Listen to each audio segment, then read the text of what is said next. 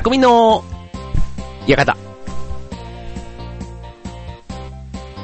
はい、えー、今週も始まりました匠の館、パーソナリティの川崎匠です。調和表 .com の協力でオンエアしております。はい、えー、ちょっと収録がね Q が失敗したかと思ってい, やあのいきなりあのどもっちゃいましたけど、はい、えー、皆さんいかがお過ごしでしょうか。さんがつに入りました。今日はね ひ,、えー、ひな祭りですね。はい、あのうちもね娘がふたりいるものでね、あの男兄弟で育った僕にはね、やっぱりねひな祭りはねもうなもうはちかいめきゅうかいめきゅうかいめになるんですけどね、なんかね不思議な行事だなというか、うんまあなんかクリスマスがねそういう意味ではクリスマス正月が終わって、まあ、節分はねまあちょっとこじんまりしてますけど、なんかひな祭りってねこうひな壇を飾ってなんかこう賑やかだなっていうのがあの、うん、なんかこう自分家なんだけどなんかこう人の家ので行事を見てるようなね。なんかそんな感じが毎年するんですけどね。はい。あの、今年はね、ちょっとね、おひなさんね、出すのがタイミングが遅かったんで、いつもだといっかげつぐらい、実は節分ぐらいから飾ってあげるんですけど、今回ね、ほんとにしゅうかんも飾ってなくてね、ちょっとね、あの、すぐしまってしまうのがもったいないなと思ったりはしてるんですけどね。はい。で、あの、そんな中ではありますが、うーんとね、はい、にがつのにじゅうはちにちですね、先週の日曜日、あの、ね、世界ではね、市民マラソンとしては、どれぐらい何番目なんでしょうかねっていうぐらい大きいあの東京マラソンが開催されました。日本ではね一番大きい市民マラソンなんですよね。さんまんはっせんにんが参加するっていうね、そんなね大きなマラソンが、えー、開催されて今年でよんかいめということだったんですけどね、あの見た方いらっしゃいますかね。もうね寒かったこの日本当にね、なんか雪がねちょっとねパラみぞれみたいなみぞれ混じりの、ね、降る、あのスタートの時はごどって言ってゴールのところもよんどとかね、そんな風な感じのね、天気で、あのね、途中のレース展開なんかも、あの、まあ、市民マラソンとは言いつつね、やっぱりあの、先頭の方はもうトップランナーたちが集まりますので、うん、まあ、最初はね、こう、あの、外国人の選手でバーッと構成されてたあのトップ集団がね、最後はあの、ね、日本人の方がバーッと抜けて、ね、でもね、今回はね、本当なんかいろんな、こう、マラソンの、こうスタミナだとかね、こういろんなこう課題が言われてる中でもね、今回やっぱり寒さ対策をねちゃんとやった人があの勝ったなんていうので、ね、確かにねあの寒くなっちゃうと特に自分ぐらいのランナーだとね、あの途中から歩くじゃないあ歩くじゃないですけど歩いちゃうと当然ね運動量というかね体を動かさなくなるから今度冷えてくるんですよね。うんだからねそういううん大体ねよじかんをねうん、切れない、うん、そうだね。サブよんと言われるね、よじかん切りじゃない人はね、どっかで歩いちゃうんですよ。そうするとね、今回みたいに寒いマラソンだと、体が冷えるとね、さらにね、悪循環になってしまうんで、あの、よじかん以上かかってしまう人は、寒い日にはね、そこそこ寒さ対策をね、むしろちゃんとやっていかないとダメだなんていうのはね、結構マラソンの常識になっていますよね。はい。ということでね、まあさんがつにも入りましたけどもね、例年ね、さんがつに入ってからもま、またね、こう季節外れな雪が、降ったりするんで、あのね、まだまだ寒い時期はね、続くかなと。まあ、春一番を吹いたってね、言いますけどね。吹いてね、あの、梅も咲いて、なんかね、春らしい話もちらほら聞こえてきたりはしますけども、ね、まだちょっと寒い日が続くということでね、今日はね、ほっこり、ちょっと体は温まるようなね、なんか温泉というかね、そういうのをちょっとテーマにね、お話ししたいかなと思います。ということでね、最初ね、いきなりね、まずね、最近ちょっと話題になってるあの低体温っていうね、体温が低いね、まあ健康に関するあのキーワードでよく出てくるんですけどね、それをテーマにちょっとまず最初はお話ししたいと思います。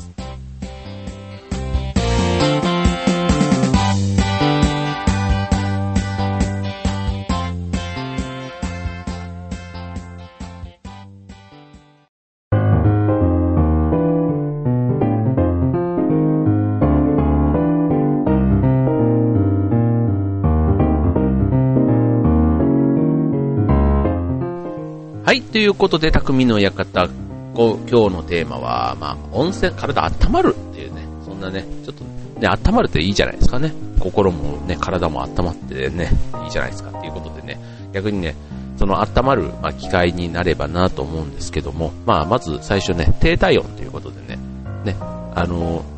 体温を上げるってね、ね、上げると、前ね、ちょっとこんなテーマでちょっと話をしたことがあるんですけど、まあ、体温が下がると、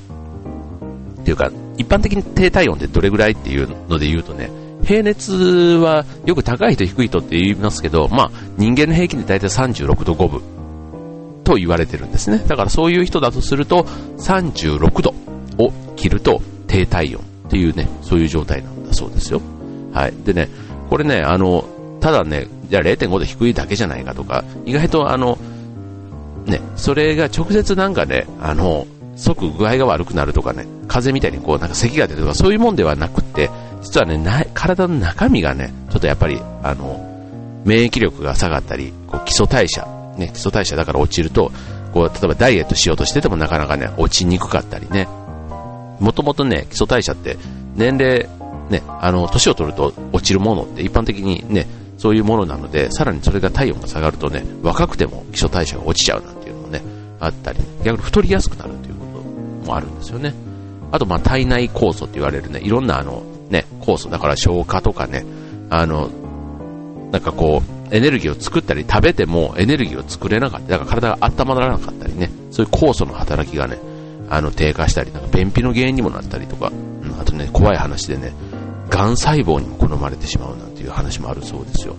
うん、さんじゅうごどっていうね、なんか温度がね、がん細胞が好む体温なんですって。怖いよね。なんか。うん、だからね、なんか低体温って、まあいろんなね、あの食生活の乱れとか運動不足とか不規則な生活とか、まああとは体を冷やすなんてね、僕もビールが好きなんでね、ビールあの、飲むとね、瞬間的によんどぐらい体温が下がるらしいんですよね。まあ確かにね、あんだけ冷たいのガバガバって飲んじゃえばね、なんか体冷やすっていうのはなんかわかりますけど、あ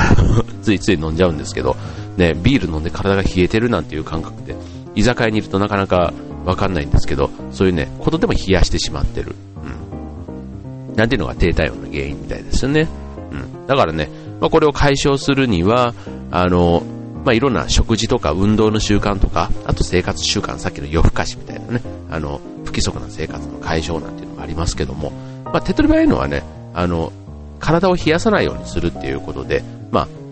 冷たいものを取りすぎないということとか、ね、あと冷房とかもね気をつけるとか、冷暖房気をつけるとかねですけど、あの温めるね、あの食材なんかもね意識して取るね、体を冷やす野菜とか温める野菜なんていうのもあるじゃないですか。だからよくね一般的に冷やす野菜って夏が旬の野菜、きゅうりとかナスとかね、はい、うん、なんかトマトとか。そういったものはね、夏が旬で冬に食べるとね、逆に体を冷やしてしまうということで、うん。だから、あの、ね、前旬の話もしましたけど、ね、季節の旬旬のものっていうのはそれなりにね、意味があったりするんでね、まあ体を冷やさないようにするために旬の食べ物を食べるなんていうのはいいかもしれないですね。で、あの、ね、最初にもう前置きは長いっちゅうのもね、あの、温泉の話だっちゅうね、あの、でですね、体を冷やさないようにするということで、お風呂ね最初からそこに行けっていう、ね、もう前置きがほんとねなんかねもう最近ねこういうパターンが多くって、これ今ね全然お酒入ってないからいいんですけど、お酒入るとねこっちの前置きばっかりが喋ってだんだん話がそれてて何話したかったっけってね相手に聞いて、相手の方もそんな一生懸命聞いてないかったりするから、なんかそこになんか聞いてなかったとは言えないからすごい一生懸命思い出してくれたりする場面があるんですけど、うん、まあそれはすいません。あのそうでお風呂ね、お風呂に浸かるのがねやっぱり手っ取り早い体を温めるね手段としては有効で、うん、あのまあお風呂のまあ使い方だけねこのコーナーではちょっとご紹介しますとね、一般的にねあのお風呂のね、お湯ってあんまり熱めにしない方がいいって、日本人はね、こう、よくわーってこう、江戸っ子じゃないですけど、こう、熱いっていうのをこう頑張って入ってなんか、みたいなのありますけど、やっぱりね、さんじゅうはちどからきゅうどぐらいのね、ぬるま湯でリラックス効果があるなんていうのはね、よく言われています。で、あと、全身浴より半身浴で心臓の負担をね、あの、軽くするっていうのと、あとね、あの、さっきの、ない、か、体を冷やさないということで言うとね、あの、酵素の働きうんぬんって話もしましたけど、あの臓器がねやっぱり体の下半身が温めることでねこう活発に、うん、臓器を温めると酵素も活発になって、で体全体がねあの多分リンパ腺とかねいろんなこうそこを温めるとね血管とか通ってこう循環するんでしょうね、うん、だからまあにじゅっぷんぐらいとかね、あと入浴剤なんかも入れてね、半身浴をするとね、体全体がこう湯冷めしにくくてね、芯から温まるっていうのと、であとね、足湯とかね、手浴、うん、意外とね、血行がね、こうね、冷えってこう足先指先でくるじゃないですか、うん、だからね、ほんと手軽にね、ちょっとなんか湯を張湯を張って、うん、手とか足とかだと自分なんかちょっと厚めでね、やるんですけどね、そういうところにね、あの浸すだけでも随分あの体、確かに、ね、足浴ってね、あのじっくりやるとね、体汗かきますからね、足だけでも、うん、ね。であと最後ね、あのその低体温対策ということで体を温まった後はね、湯冷めをしないようにね、うん、でね、特に、ね、足はね、実は冷えやすいんでね、あ寝るときは脱いだ方がいいと思うんですけど、靴下、うん、靴下をね履くとね、やっぱりね、あの温めた後の保温効果にはすごく有効。確かにね、廊下とかピタピタ歩いちゃうとね、それだけでカーッとこう冷え冷めていくじゃないですか。うん。でね、あとはね、まあ体ね、頭乾かして体もそこそこ暖かいうちにね、さーっとこう布団に入ると、ね、気持ちよく寝れると。であとね、あのね、意外とあの汗をかいたりするんでね、水分補給のもう忘れないっていうのがね、まあお風呂のポイントみたいですね。はい。なんかね。あのよく言われる話ではありますけど、まあ、改めてね、ちょっとね、あの低体温ということで、ね、ちょっとなんか体ね、あの女性も最近男性でも多い冷え性ですからね、うん、ぜひね、あの今の言った一つだけでもね、バランスの良い食事とかね、運動の習慣、生活習慣なかなかねできないかもしれないですけど、体を温めるっていうのはね、意外と意識すればね、あの今日からでもやれることですからね、はい、ぜひ実践してみてください。はい、ということでね、あの今ちょっとね、足湯の話に触れましたけどね、次のコーナーで、ね、せっかくなんでね、足湯ってね、僕あの去年からあの結構好きで、どっか地方とか行っても服脱がなくていいじゃないですか。あ、靴下だけで済むから、だからね、ついついね、足湯ってね、あると必ず利用してるんですけどね、ちょっと足湯の話もしたいと思います。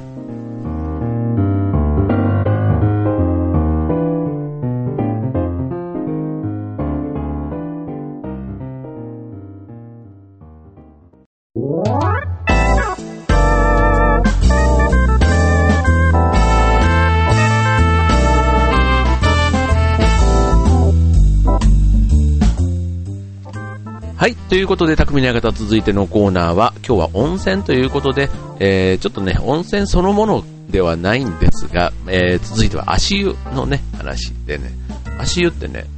うんとね、遡ると江戸時代ぐらいからあったらしいんですけどね、はい。で、あのー、足ってね、結構あのマッサージでもね、足裏マッサージとかっていうように、あのー、ね、結構あの肩こりとかね、腰痛とかね、それの原因が意外と冷えとか血行不良だったりして、でそれをね、足元対策、うん、こうね、さっきの空調で体冷やしたりとか、あとね、同じ体勢でね、あの仕事してたりするとやっぱ血行不良になったりしやすいから、その時に足湯をね使うとね、いいですよね。で足ってさっきもね、汗かくって言いましたけど、足温めるとね、温まった血液がこう全身にやっぱり回っていって、こう全身浴と同じ効果がねあるんですよ、うん、でね、しかも心臓に負担かけないということではね、全然あの、ね、あのなんだろう、お年寄りの方とかでも、うん、気軽にやれるわ、体は温まるわということで、うん、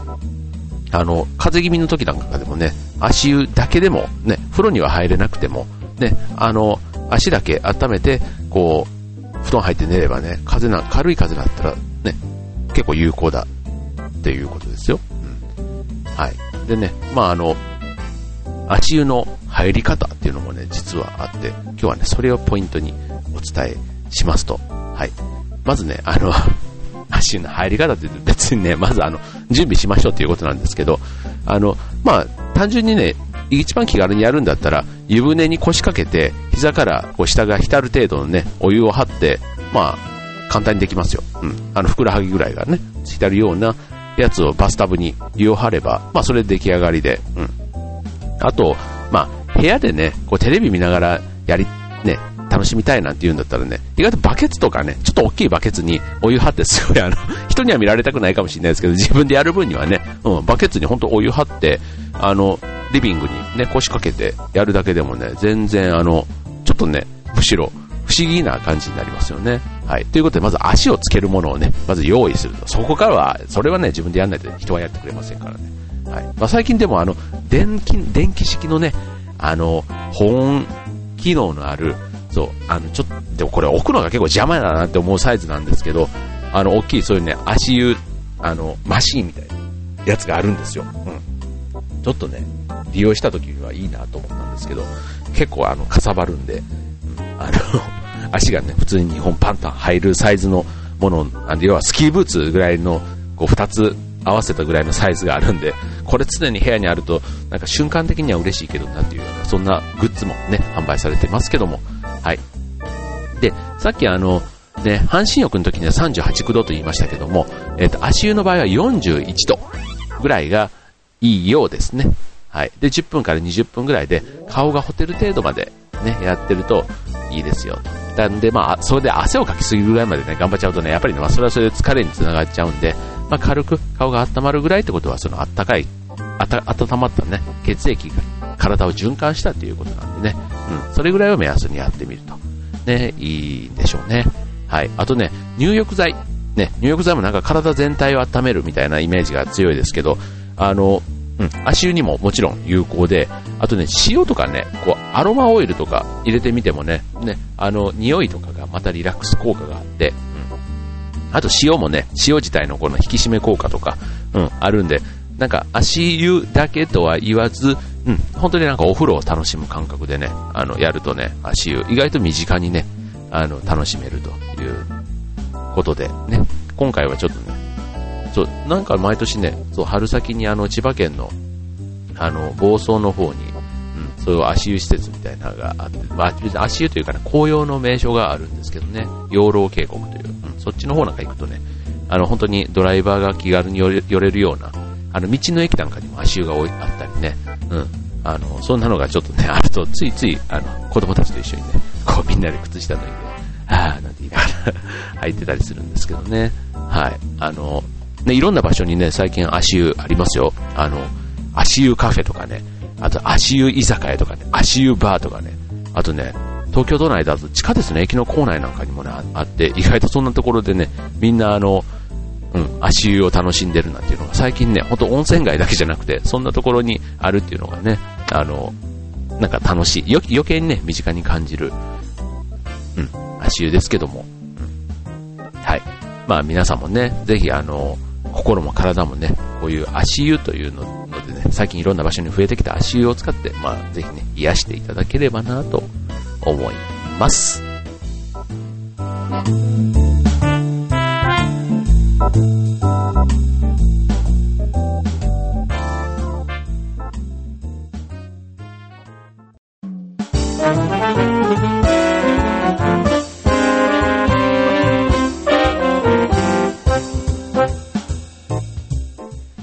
はい、匠の館エンディングが近づいてまいりました。はい、えー、ということでね、えー、バンクーバーオリンピックね、あのー、終了しました。ね、あのー、何が一番印象に残りましたか。はい、あのー、いろんなね、あのー、ね、各選手のこう思い出深いコメントなんかもね、まあ記録ももちろんそうですけども、あのー、なんか上村愛子ちゃんのね、こう。今年はよんいでしたけども、モーグル、ね、女子モーグル、なんで一段一段なんだろうと、ね、こう、オリンピック、ね、一個一個で、こう、順位をね、こう、着実にろくい、ごいと上げてきて、今年は、今回はよんいということだったんですけど、まあ、メダルには手が届かなかったなんていうのもね、あの、オリンピックの前半戦ではすごく印象的でしたけども、はい。でもね、なんかあの、後半ね、入って、あの、ノルディック、複合個人ノーマルヒルでね、えっと、なないに、入賞した小林典人選手のね、あの、あのね、一時期あの、一時というかあの、レースの中でね、終盤で、あの、一時先頭にこう立ちましたけどね、あそこでのコメントなんかも、ほらみんな興奮したでしょって、なんかね、すごいね、みん、こう見てる観客のね、なんか力をこう自分に、の中に取り込んで、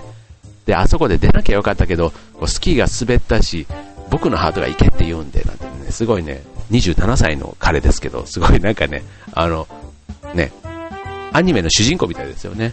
なんか、僕のハートがいけって言うんで、なんて、なんか、あの、いいなって思いました。なんか爽やかで。うん。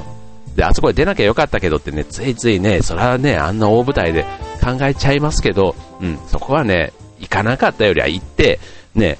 あのいた方がかっこいいですよ。うん、あの皆川選手がね途中棄権になっちゃいましたけど、あれもねすごいね、僕はね、まあ別にねぜひ勝ってもらいたかったなとね、そういうの記録ももちろんね思いますけど、なんかそういうねそれぞれのアスリートがこうチャレンジしてるね姿が一つ一つすごく印象的でしたよね。うん、あのねあの服装問題の小久保選手もね、あの実際の試合の時にはねすごく果敢に大技をチャレンジしていたりとか、うん、なんかそういうのがすごく一つ一つ印象的でね、なんかチャレンジする、ね、選手たちの様子を見てなんか自分もねなんか元気になったり、あとね浅田真央ちゃんね銀メダルで次ね、まあ、彼女じゅうきゅうさいですからね、次のソチオリンピックまでねまたそこの、ね、目標に向けて頑張っていくなんて話も、ね、していたりするのも、ね、すごく、うん、なんか一人一人がね、なんか輝いて見えたそんなねオリンピックでしたよね。はい、で次はソチオリンピックということでね、ソチってねロシアにあるとこなんですけど、あまり場所をねもうバンクーバーオリンピックが終わり始めると結構次のオリンピックで場所の紹介なんかもあったりすると思うんですけど、あのロシアのねそういう意味では熱海と言われているぐらいねそういう温泉地ねだそうなんですよね。うん、温泉ができてねスキーもできるね、なんか日本で言ったら新潟みたいなところですかね。はい、ということでねあの強引に新潟の話持ってきましたけど、はい、今週末からね僕もねあの湯沢の方にねスキーに家族でまたいてこようかと思いますということでね、あのはいもう冬もねもういよいよ終わり、もう春がねこれからますねさんがつにも入りましたらどんどんどんどんこれからね暖かくなってくると思いますけども、でもね意外とねまだ寒い、意外とまだ寒いです。はい、ということでねまたね皆さんも風邪なんかひかないようにね、はいさんがつこれからまたね、えー年度末ということでね、お仕事してる方もね、結構ね、一番忙しくなる時期かと思います。はい、皆さん体調も気をつけて、また楽しいいっかげつにしましょう。じゃあ今日の匠の館はここまで。バイバイ。